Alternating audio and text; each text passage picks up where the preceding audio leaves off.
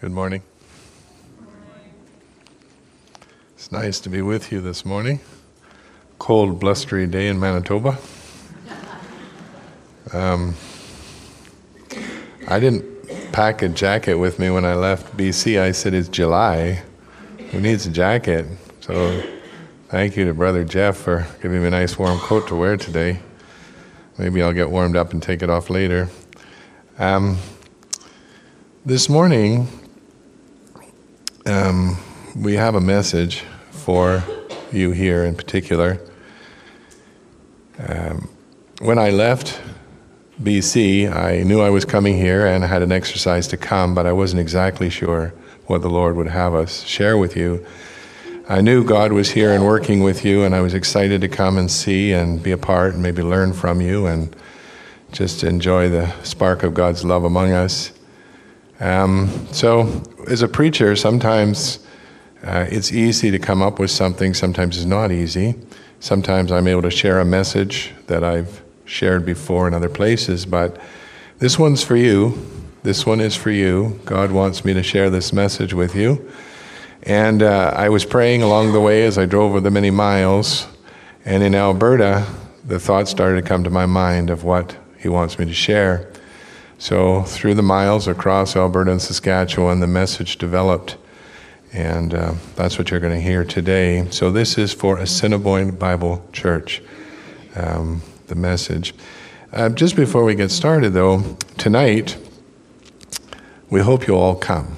We hope you'll come, and uh, my wife would be delighted for you to uh, share her heart and her culture a little bit by tasting the food and uh, then we'll feast together on the love of Christ and uh, enjoy some time in the Word. Today, I'm going to start by asking a question What is your purpose? What is your purpose? All of us are living here for some reason, and we have some some reason to get up every day and go to work or go to school or whatever it is we do. And it's important for us, particularly as believers, as Christians, to ask the question what's my purpose? What's my purpose? I want to look at four different characters in the Bible that had a higher purpose. And I want us to think about, as believers, our higher purpose. Not just a purpose, but a higher purpose. So, first of all, I want to turn to Hebrews chapter 11. Hebrews chapter 11.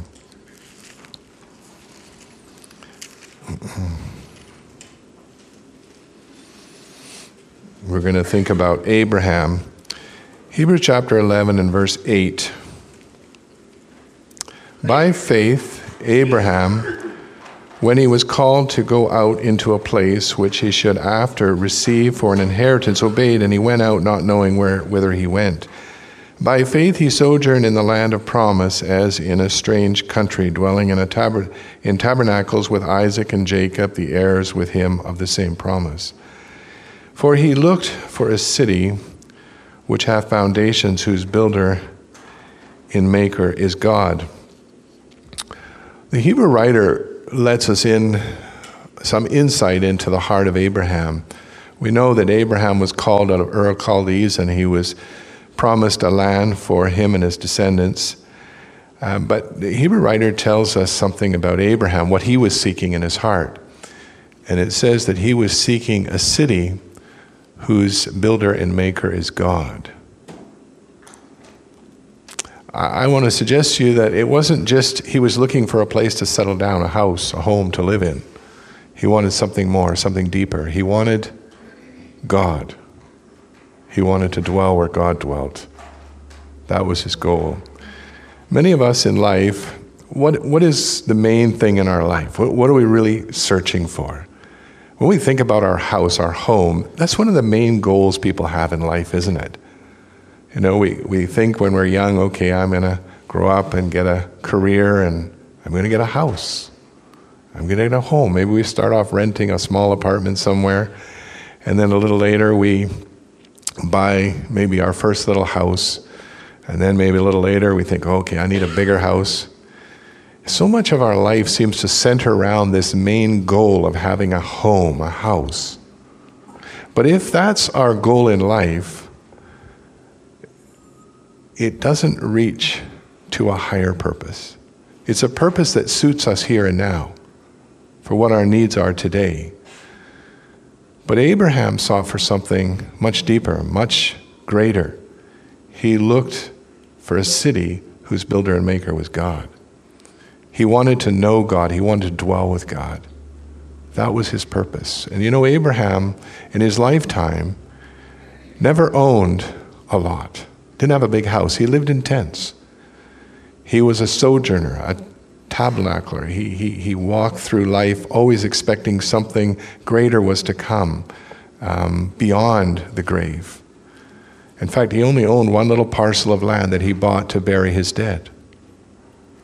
So he, he never got his full inheritance in that sense. He was looking for a city whose builder and maker was God. So, what is your purpose? What, what are you searching for? When you get up in the morning and you go to work or wherever you do, what's your purpose? What's your higher purpose? Well, Abraham's purpose was centered in God. And if we are to live the life that God intends, whatever our purpose is, will be centered in Him. That should be our higher purpose.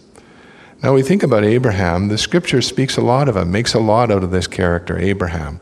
He's the father of nations. He's the one whose descendants are the people of Israel, through whom we get the Lord Jesus, the Messiah. So he's a very significant um, person in the Bible. And what does the Bible draw our attention to? It's to Abraham's faith. Abraham's faith. When he was called to take his son Isaac and offer him as a sacrifice at Mount Moriah, he obeyed the Lord. He didn't question the Lord, didn't hesitate. He just went and did what the Lord told him to do. And up on that mountain, as they climbed the hills, he told the servants, You stay here while I and the lad go yonder and worship.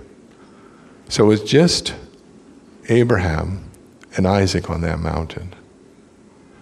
And he lifted the knife over the heart of his son to take the Isaac's life because for Abraham, God was everything, and nothing was too precious to withhold from God.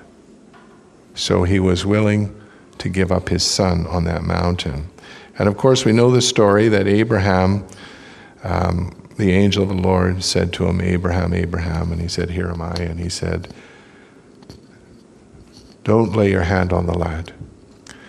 Now I know that you fear God. Now think of that. God says, Now I know. God knows everything. There's nothing hidden from God. Why does God say, Now I know?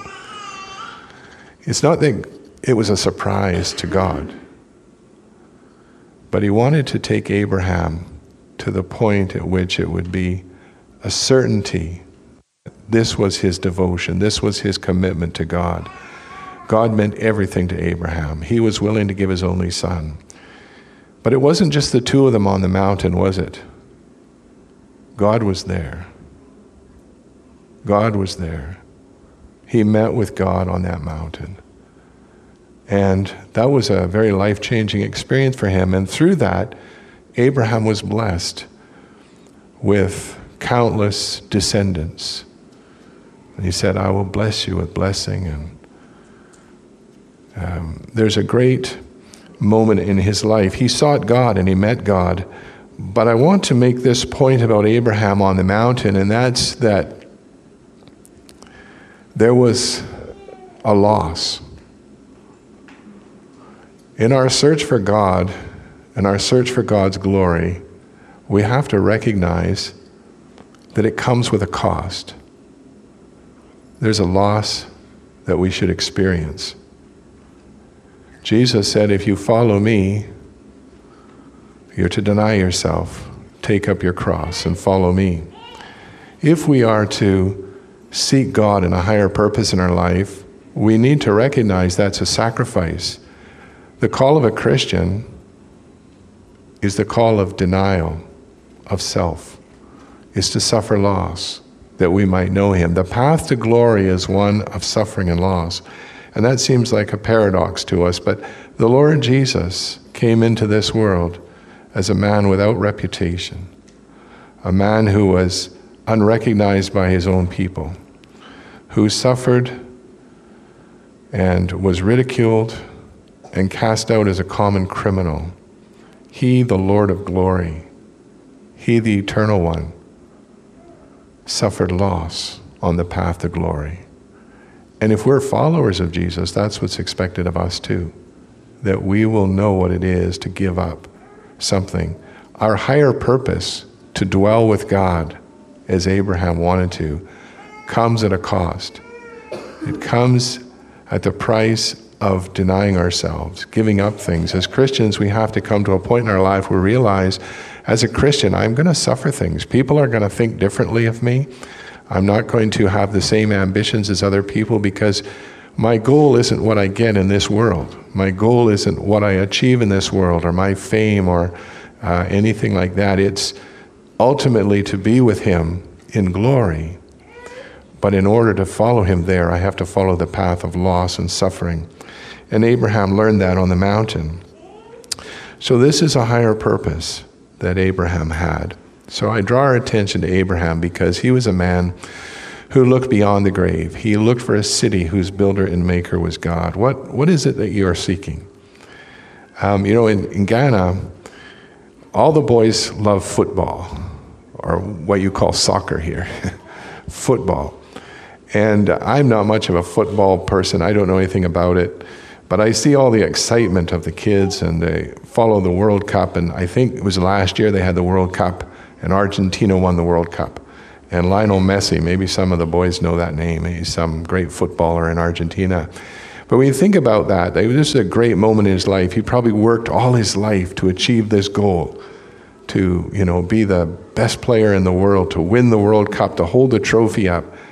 But when you look at that, you think, what does that all mean? A hundred years from now, who will remember that? What significance will it play?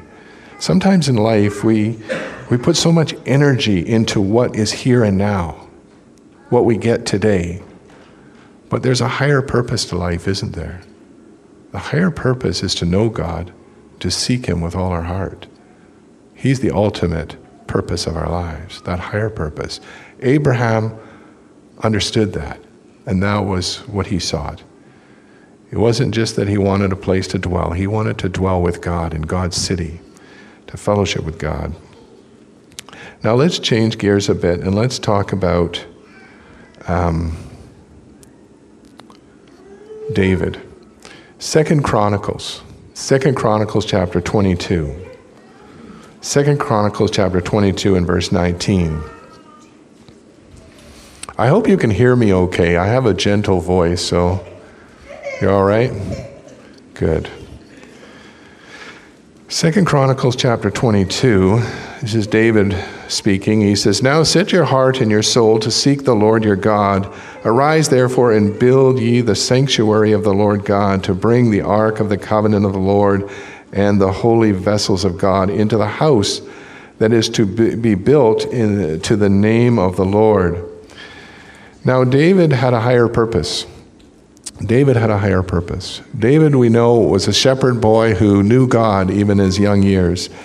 And um, as a young man, he had enough courage and faith in God to face the giant Goliath.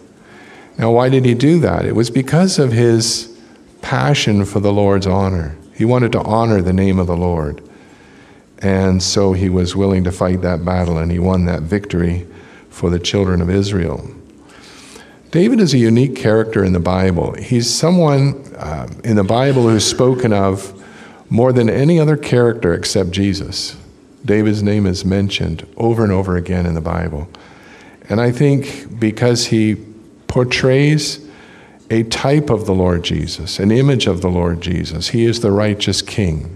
Now, we all know that David had his faults and he sinned, but the tenor of his life, as we see in this verse, is that he sought the honor of God's name. He wanted to build him a house. He wanted to glorify him. He was enjoying his palace as a king. And he said, Here I am living in this beautiful palace. We need to build a house of glory for our God. He needs, he's living in a tent. And of course, the word came back from Nathan, from the Lord, and said, I never asked anybody to build me a house. In fact, he had asked Moses and the children of Israel to build a tent. The tabernacle, we know that from Exodus, the tabernacle. There was a lot of detail in that. But when you looked at the tabernacle from the outside, it wasn't much impressive about it. It wasn't anything spectacular to look at when you look from the outside. And that tabernacle taught us certain things that there's a separation between man and God because of man's sin and God's holiness. If you went inside the tabernacle, and you and I couldn't go in there, only the priest could go in there. And only one man once a year would go into the Holy of Holies with blood to offer as a atonement for the sins of the people. But inside was glorious. It was all gold, light, bread, shed blood, all things that spoke of the Son of God and His glory. The tabernacle is a picture of the Lord Jesus. Outwardly, there's no beauty that we should desire Him, but inwardly, He's altogether lovely. He's perfect, sinless. He's the one that bore away our sins. He reveals to us the character, the love, the compassion of our God. That He loves us as individuals, that He wants us to dwell with Him forever. You remember what Jesus said? I'm going to prepare you a place. And if I go and prepare a place, I will come and receive you unto myself, that where I am, there you may be also. What is the higher purpose? To be with Jesus.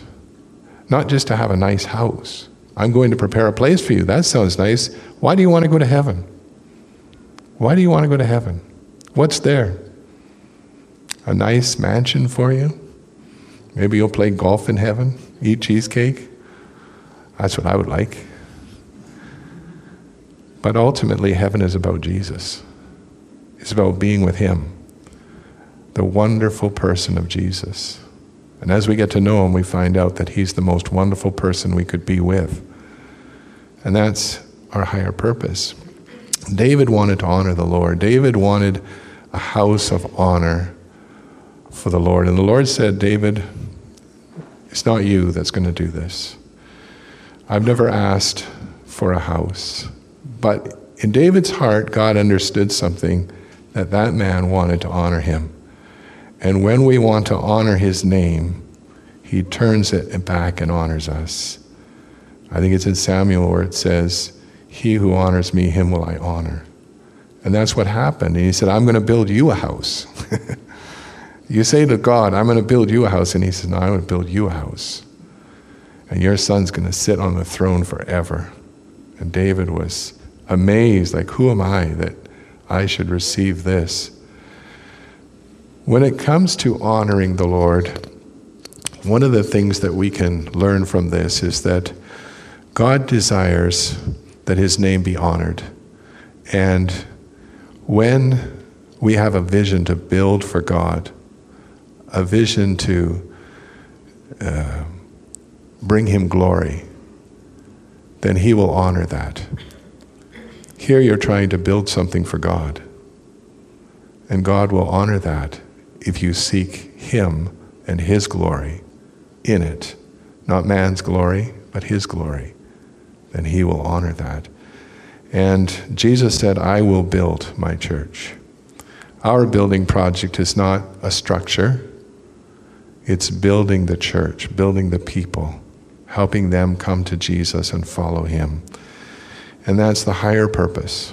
So when we're involved in a higher purpose, we see that God's heart is toward people, and He wants to draw people unto Himself, assemble them together that they might know and worship.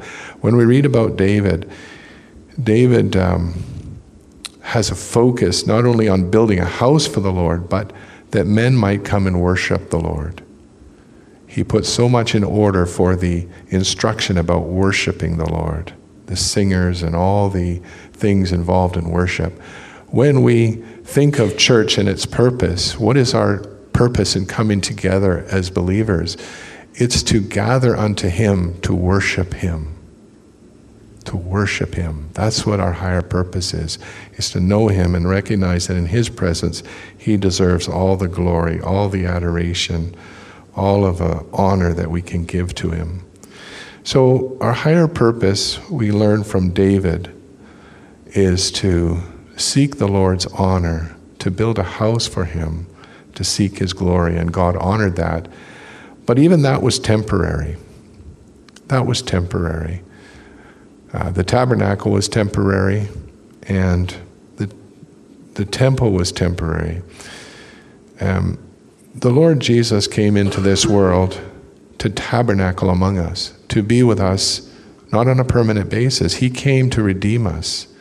He came here to walk with men and to reveal to us God's heart toward us that we are lost, and He came to seek and to save that which is lost, to draw together a people unto Himself that we might be with Him forever. He's not looking for a temple on earth to dwell in, He's looking for a people in order to gather together to dwell with and in forever. So that's God's purpose for us. Let's change gears again and we will look at another verse in the Old Testament, Ezra chapter 7. Ezra chapter 7 and verse 10. Ezra 7 and verse 10. We've thought about Abraham, we've thought about David, and how it relates to our higher purpose. And the interesting thing about that is how it comes together around the dwelling place of God, where God dwells. Now we'll think about a little different idea when it comes to our higher purpose. In Ezra chapter 7 and verse 10, it says, For Ezra had firmly resolved to study the law of the Lord and to practice it and to teach his statutes and ordinances in Israel. Now, I'm just pulling that right out of the context. Ezra was a scribe. He was somebody who wrote uh, parts of the Old Testament. He wrote the book by his name, and he wrote First, Second Chronicles, which takes us from um, the kingly line all the way back to Adam, all the way through to the fall of Babylon or the fall of uh, Jerusalem to Babylon. And he recounts uh, a large portion of Israel's history, particularly the kingly line is what he's following because of the promised Messiah, the King of Israel. Now, Ezra, it says here that he firmly resolved or he prepared his heart. Some translations say prepared his heart. And I wonder, what does that mean to prepare your heart? How do you prepare your heart?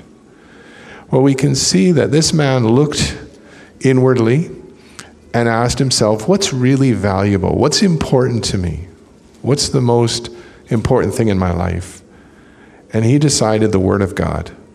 The Word of God was so important to him. And why was it important? Let's think about this for a minute.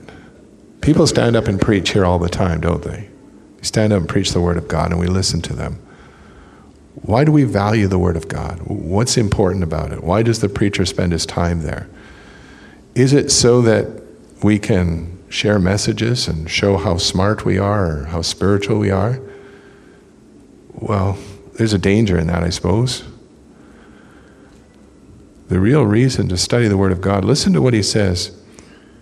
He resolved to study the law of the Lord and to practice it.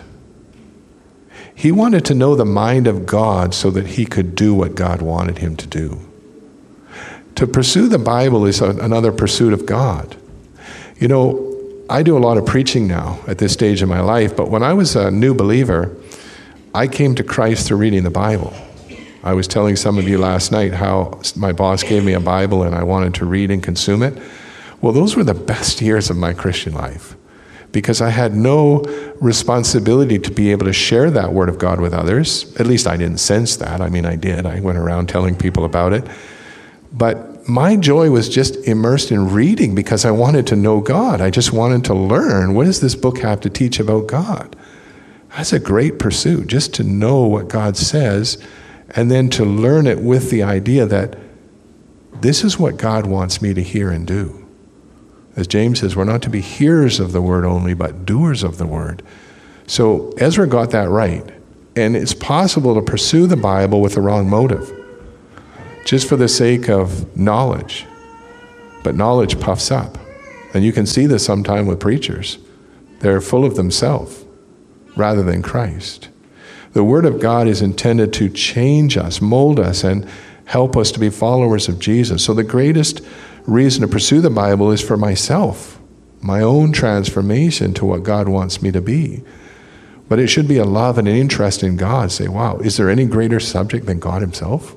There's anything more interesting than the God who created everything, who redeemed us? That's the greatest thing. Ezra seemed to get a hold of that. And I, as a young person, somehow God lit a spark in me of interest in the Bible. And it might have been Mr. Ryrie, because I told you it was a Ryrie study Bible that I was given. And Mr. Ryrie, um, at the beginning of the Bible, he has this statement The Bible is the greatest of all books. To study it is the noblest of all pursuits. To understand it is the highest of all goals. I really spoke to my heart. And I realized, you know, if I read this book, it's a good thing. I'm going in a good direction. If there's anything, I could pursue getting a really good golf score. or I could, you know, pursue maybe being the best athlete at something or whatever it might be, the best musician. We all have these goals, these pursuits that we go after. But if there's one thing that we should really seek after, it's to be an expert in this book, to know this book. I'm not a scholar, I don't understand Greek, but I love Jesus and I want to follow him. And the way to do that is through the book.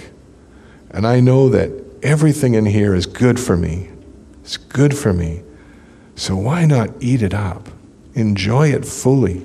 Make this your higher purpose. If you know this book, God will do great things, not only in you, but through you. You know, I look at myself and say, well, who am I? I'm nobody. But yet, God has picked me up, little old me, and sent me off to Africa to preach the gospel and help people there. And by His grace, maybe some people have been helped. We, we, we, hope and pray that's the case. But if our life is to have meaning, is to have value, it's because we know God and because we love Him enough to equip ourselves so that we are walking Bibles. And people bump into us, they bump into a walking Bible they bump into Jesus. That would be the better way to put it, isn't it? Not just somebody filled with knowledge, but a person who looks and acts like the Lord Jesus. But that happens when we study this book. You know, in, in 2 Corinthians is it 3.18 says, we all, with open face, beholding as in a mirror the glory of the Lord, are changed into the same image, from glory to glory, even as by the Spirit, the Lord to Spirit. That means as we look at the Word of God, God is doing an inward work of transforming us into the image of Christ so that we become more and more like Him. So Ezra would teach me that my noble pursuit, my higher pursuit, uh, purpose is the Word of God. This is where I find God. This is where I find Jesus. The whole book is about Jesus. As I study it more and more, I realize that God keeps, through the Holy Spirit, pointing me to the person of Jesus, helping me to see Him, know Him, love Him, worship Him, and serve Him. And so that is the, the purpose that Ezra found in his own life. So I would commend that to your thoughts. We seek a higher purpose through seeking the Word of God. There's no better pursuit. Now, I have one more character that I want you to consider this morning. It's a beautiful story. I think we all know it and love it. It's found in Ruth, Ruth chapter 1. Ruth chapter 1. We mustn't talk solely about men, let's talk about women too, because women love the Lord. Surely they do. Um, I'm going to read two verses you probably already suspected what they are. Ruth chapter 1, verse 16. But Ruth said, Do not urge me to leave you or to return from following you. For where you go, I will go, and where you lodge, I will lodge. Your people shall be my people, and your God, my God. Where you die, I will die, and there will I be buried. May the Lord do so to me and more, also if anything but death parts me from you. One of my favorite stories in the Bible, very precious to my wife and I for, for different reasons. Um, Ruth, she said this most mar- marvelous thing to Naomi. Naomi and her husband left Israel with their two boys. They went down to Moab because of a famine. There was no food in the land, so they decided to go out to Moab. Moab was an idolatrous people. They were really enemies of Israel. They didn't give them safe passage when they were coming out of, uh, out of Egypt back to the promised land. And so Moses had spoken against the people of Moab and said they were not to be allowed into the congregation of Israel for 10 generations. Now, Ruth's story happens before 10 generations pass. She's a Moabitess. She's a Moabite girl, and she marries one of the sons of Naomi. And as we know, the story goes Naomi lost her husband, she lost her two sons. What a blow! What a devastation. How her life must have felt so empty because she lost all her support, she lost her children. She comes back to Israel because she'd heard there was some food in Israel. And who knows what she thought of her future, like, what's my future now? What hope do I have now? And when she got back to her hometown of Bethlehem, the people said, Wow, is that Naomi? They remembered her from 10 years before. That Naomi? And she says, Don't call me Naomi. Call me Mara. Mara means bitter. Bitter. She had been struck down. But the interesting thing about Naomi is when we read her, she talks to her people, but every sentence that she says, she says, The Lord has afflicted me. The Lord, the Lord, the Lord. She can't stop talking about the Lord. In all of her sorrow, in all of her anguish, all of her loss, the Lord was on her lips. You know, when Ruth looked at Naomi, what made Ruth cling to her mother in law? She was a Moabitess. That's where her family, that's where her heritage, that's where her religion was from. But she'd obviously lived a few years with Naomi. And she saw what Naomi went through. She herself was a widow. She lost her own husband. She could have chosen a path that was better for her. And Naomi tried to convince her. And she did convince the other daughter, Orpah. She said, Go back to your people. You'll find a husband. Things will go well for you. What can I give you? I can't give you anything. I can't give you husbands. So Ruth says this She says, No, I'll never leave you. And she says, Your God will be my God. Now, if Ruth were a bit of a skeptic, she might say, You know what, Naomi, your God is not good. Look what he's done to you. He's taken everything from you. But something about Naomi's faith, even in all that her loss and sorrow, she could still say, The Lord, the Lord.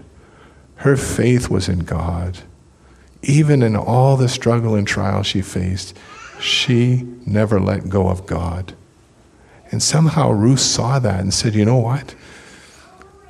I want to know that God. I want to follow that God. Wouldn't you love to have a testimony like Naomi's?